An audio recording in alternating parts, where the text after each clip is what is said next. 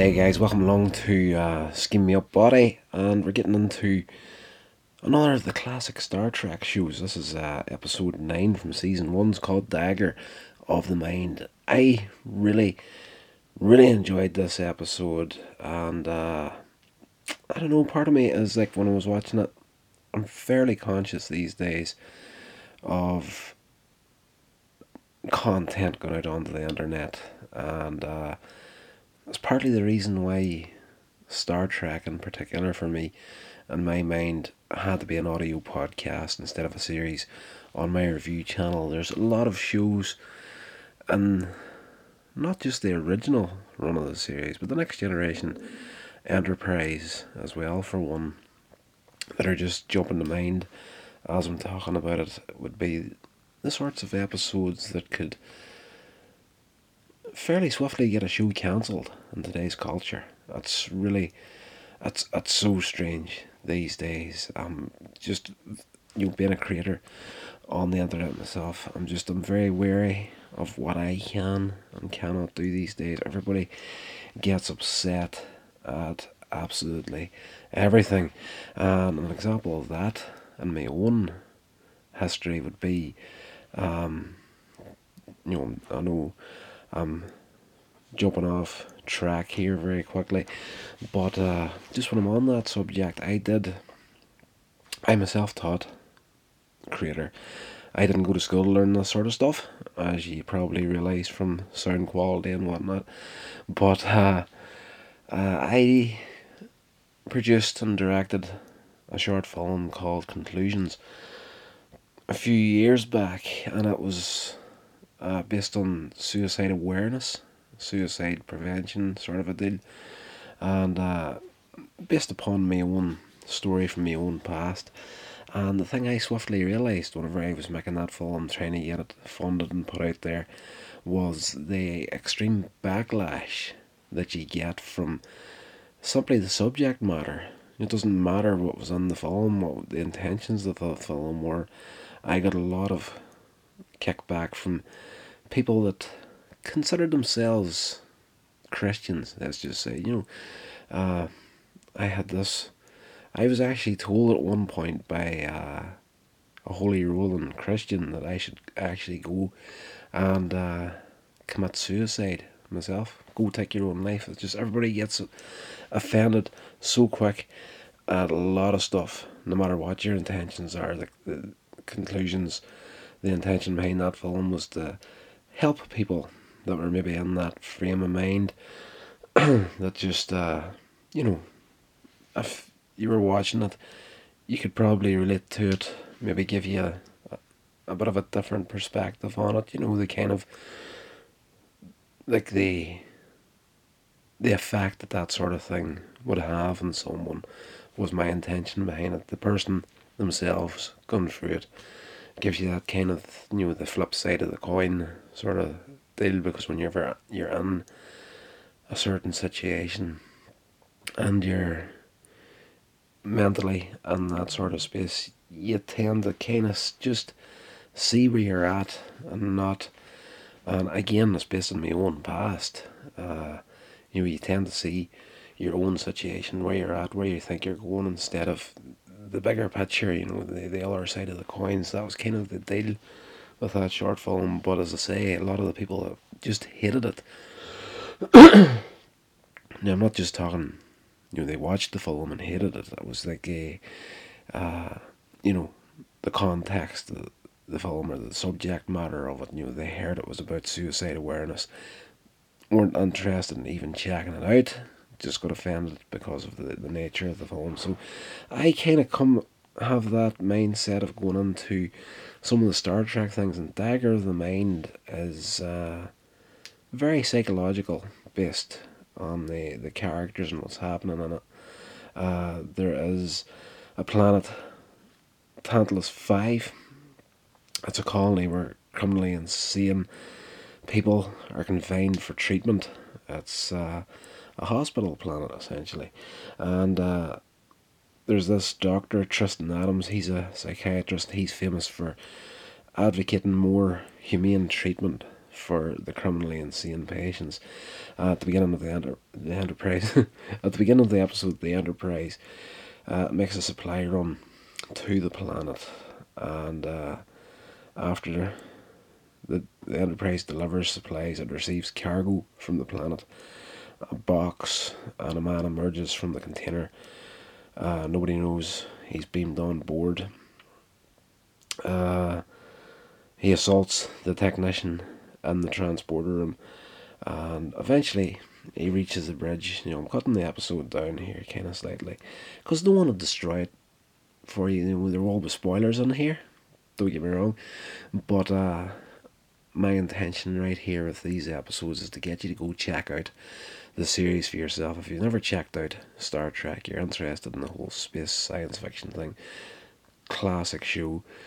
Even the new stuff, I'm absolutely loving it. But uh, in this episode, this psychotic patient escapes Tantalus 5 on the Enterprise in this box. He attacks one of the technicians in the, the transporter room and eventually reaching the bridge he demands asylum from Captain Kirk, uh, but Spock subdues him with the, the Vulcan neck pinch. I love seeing that coming in the series. It's uh, just one of the highlights for me. Spock would just, as nice as you like, just walk up behind someone and knock him out. Uh, in the sick bay, the intruder identifies himself as Simon Van Gelder, but he's having problems and actually telling the details of what he wants to tell. It's almost as if whenever he's going on to say something, he'll go into a psychotic rage or you know break out in emotions, and McCoy is you know repeatedly having to use the hypo on him and put him under. You know, uh, computer checks reveal that he's he's not actually a patient on Tantalus Five, but Doctor Adams' assistant.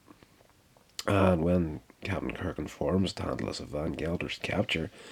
Dr. Adams claims that Van Gelder's testing of a new experimental treatment device on himself is responsible for the condition that he's in.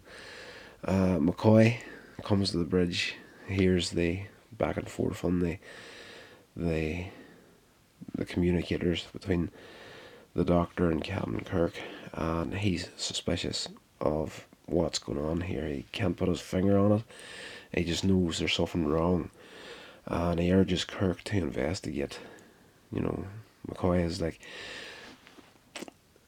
Some people kind of find it strange that in my history with watching the show, uh, people were always a bit weird about, you know, how come Captain Kirk has full control of the Enterprise, but McCoy is always the one that's really, really challenging. You know, Kirk or Spock does the same thing with Kirk a lot, but McCoy is, you know, almost jumping ranks at times on board the Enterprise. But the basically the Doctor in the Enterprise or any starship is essentially the highest rank in there when you really think about it. Like he has the authority to actually take the captain out of command of a ship if he feels that the captain is acting irrationally or whatever. So he's the power that the doctor actually has on the Enterprise is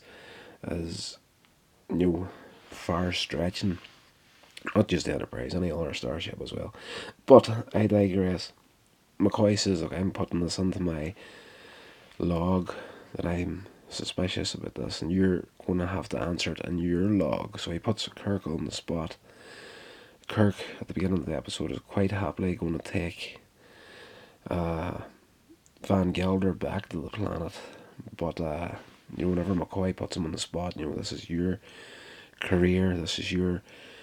It's your job to check out everything that's going on here. If I put it into my log and you don't do anything about it, so Kirk at this stage has to go check it out.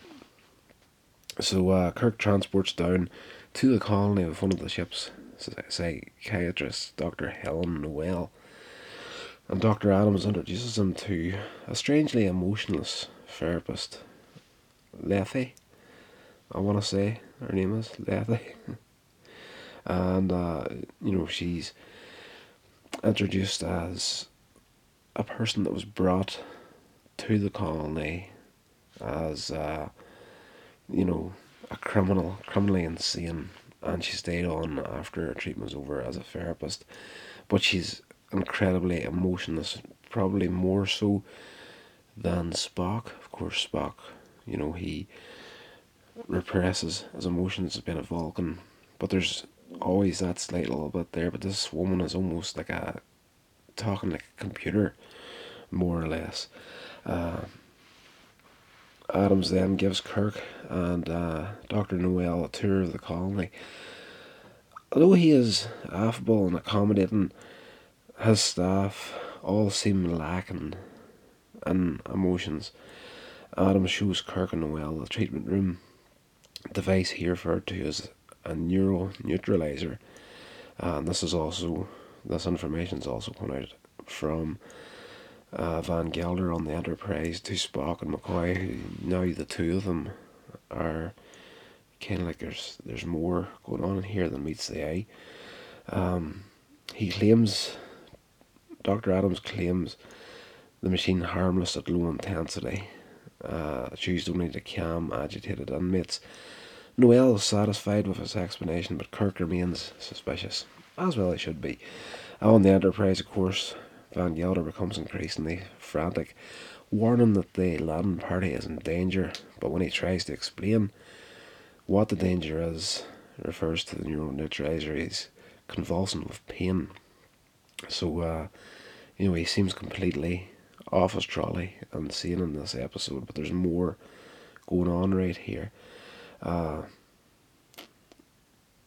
Spock mind melds with Van Gelder. This is the first time in the run of the original series we see this sort of thing, and uh, he's reluctant to do it to a human. He's never done it to a human before, but McCoy is like, you know, Jim Kirk is potentially in trouble here. If there's something you can do to find out what's going on, you need to do it. So, kind of reluctantly at the start, Spock does mind meld with Van Gelder and breaks down whatever this is that's keeping him from telling them what's going on.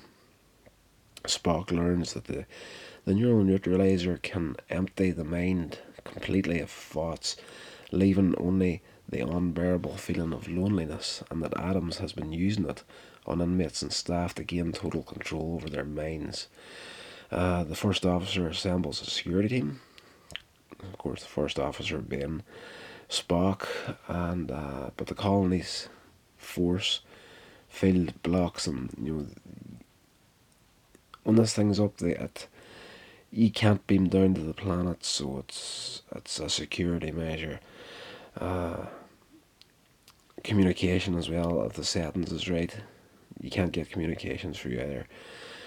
Unaware of what's going on in the ship, Kirk decides to test the neural neutralizer on himself with Noel at the controls, and she finds that she can easily implant thoughts into Kirk's mind, even altering his memory of a recent Christmas party encounter between the two of them. Uh, there's a bit of a stressed relationship between Kirk and Noel because Kirk seemed to be unaware of her presence on the Enterprise, which to me was kind of, you know, there's a lot of people on the Enterprise, don't get me wrong, but you would think him in the role of captain should have more an awareness of who's actually on the Enterprise. So, as a big a fan of Star Trek as I am, I being a creator, as I said at the beginning of the podcast, I tend to watch things in a fairly objective light. You know, I can enjoy it for what it is, but I can, you know, kind of pick it apart as well for whatever faults is in there. It's, uh, it's, it's just the kind of the downside to being a creator. At the end of the day, you are very much aware of how things is done and whatnot. So that was kind of the thing that jumped out to me in the episode. Uh, she puts these thoughts into his mind, like make him relive it a little bit different than what had actually happened. Um, while she's doing this, uh, Adams appears, overpowers Noel along with one of his employees, more or less, and seizes controls and increases the neutralizer's intensity and provide, proceeds to, know, my notes. I tend to trip over my words whenever I'm reading. Excuse me. Um, he proceeds to convince Kirk that he has been madly in love with Noel for years, and Kirk and Noel are now then confined to quarters. On Kirk's orders, uh, Noel enters the facilities uh, physical plant through the the ventilation duct. You know, he's still fairly much in control of his own mind at this point. point, and uh, interprets. She interrupts Kirk's next neutralizer session by shutting off the power to the entire complex. Uh, freed from the neutralizer, Kirk attacks Adams, leaving him alone and unconscious on the treatment room floor. A guard discovers Noel's sabotage.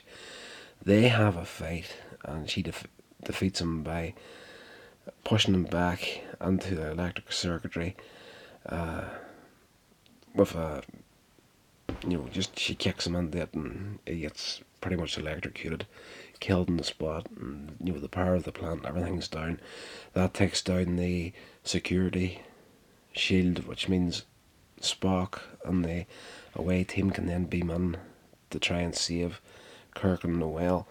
Uh, but when Spock lands, she's left the room, so he's not aware exactly of what is going on at this point. So he restores power to the plant, to the the colony itself, and radios Enterprise, telling them that the shield has been neutralized and you know everything's good to go on the surface. But with the power now on again, uh, it reactivates the neural neutralizer, which is at full strength, and Doctor Adams is in there on his own, and uh, it empties his mind completely. And when Spock meets up with Captain Kirk and Noel, Kirk remembers Adams is in there, and they rush back to the room where this neural neutralizer's at and shut it down. But Adams is dead on the floor. Um, there's an interesting line at the end of this episode where like Kirk is like or Noel is comments that you know this device shouldn't have killed Adams because it wasn't wasn't at full intensity at that stage. And Kirk remarks is like you know can you imagine what it'd be like and here getting your mind completely emptied of absolutely everything and not even having a tormentor for company?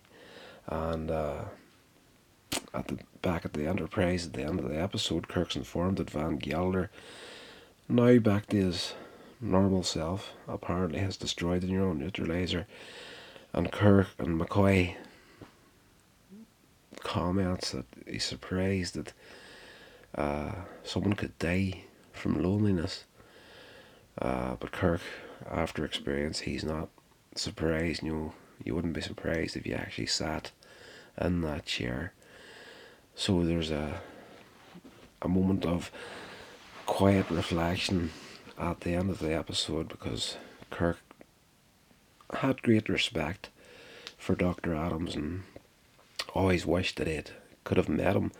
And when he did, he discovered that he was, you know,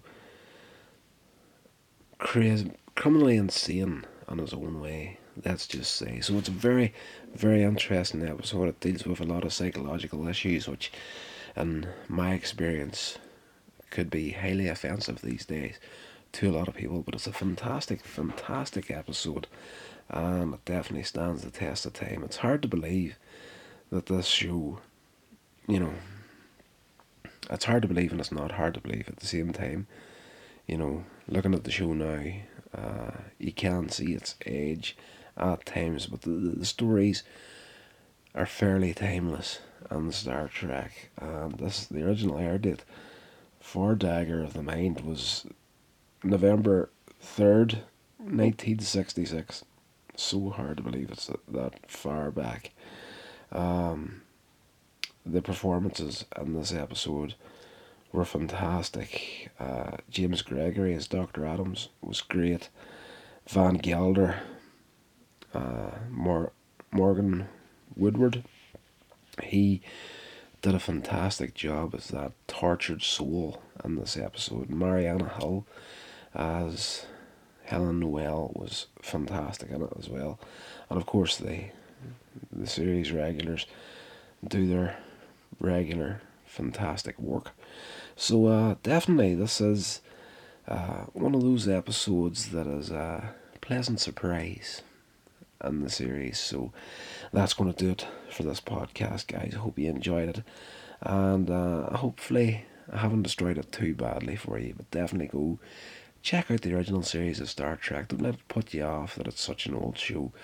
It's a classic, and uh, yes, I enjoy it.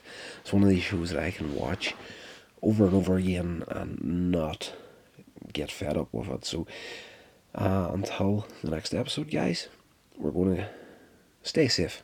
And in this next episode, we're going to start on to season one of Star Trek Discovery.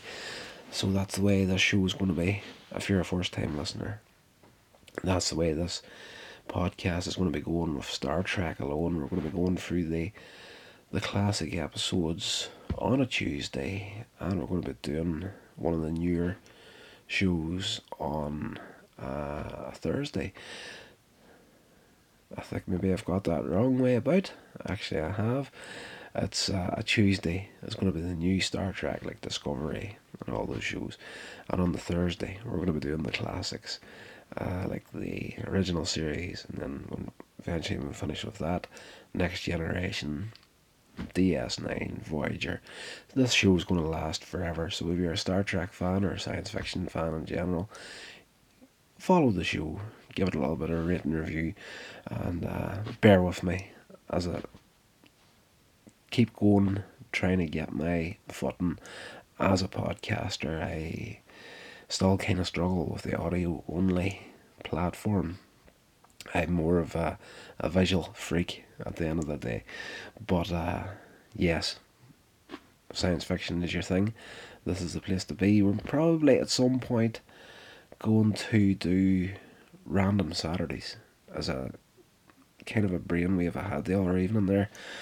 I was doing a video on YouTube talking about this new uh, reboot of Quantum Leap that has been talked about recently, and I was thinking, you know, the old show, the original run of Quantum Leap, again as another series that uh, in today's society, even though it was a family show, didn't shy away from the the big big issues and uh, was fairly not graphic in tone but graphic in message at times and another one of these shows that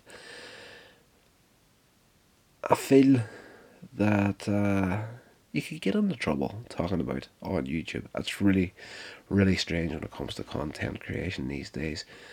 People, again, get so easily offended so quickly that uh, you kind of feel that you need to be stupidly careful in the stuff you cover these days, particularly on YouTube. So, it's been a science fiction show probably be a random Saturday series. So we'll see what happens. We'll just play by ear right now and see what's happening because I'm juggling a few podcasts right now. There's not just this one. There's a horror podcast called Hellmouth Hotline. If you're interested in horror, check that out. And uh, the Here's Rotters Vlogs and Reviews podcast. It's more or less. Uh, I've got a vlog channel and a review channel on YouTube. Um, normally I just strip the audio from the reviews, put it onto that podcast. But you know, anything that I do on the vlog channel that would kind of work in an audible fashion ends up there as well. So, you know, there's quite a bit of content. So check out coinsagemedia.com for everything. All the short films and whatnot are over there as well, along with the short film conclusions I was talking about at the beginning of the episode. So, you know, if this isn't your cup of tea, something over there might be. So stay safe, guys, and I'll talk to you again on Tuesday.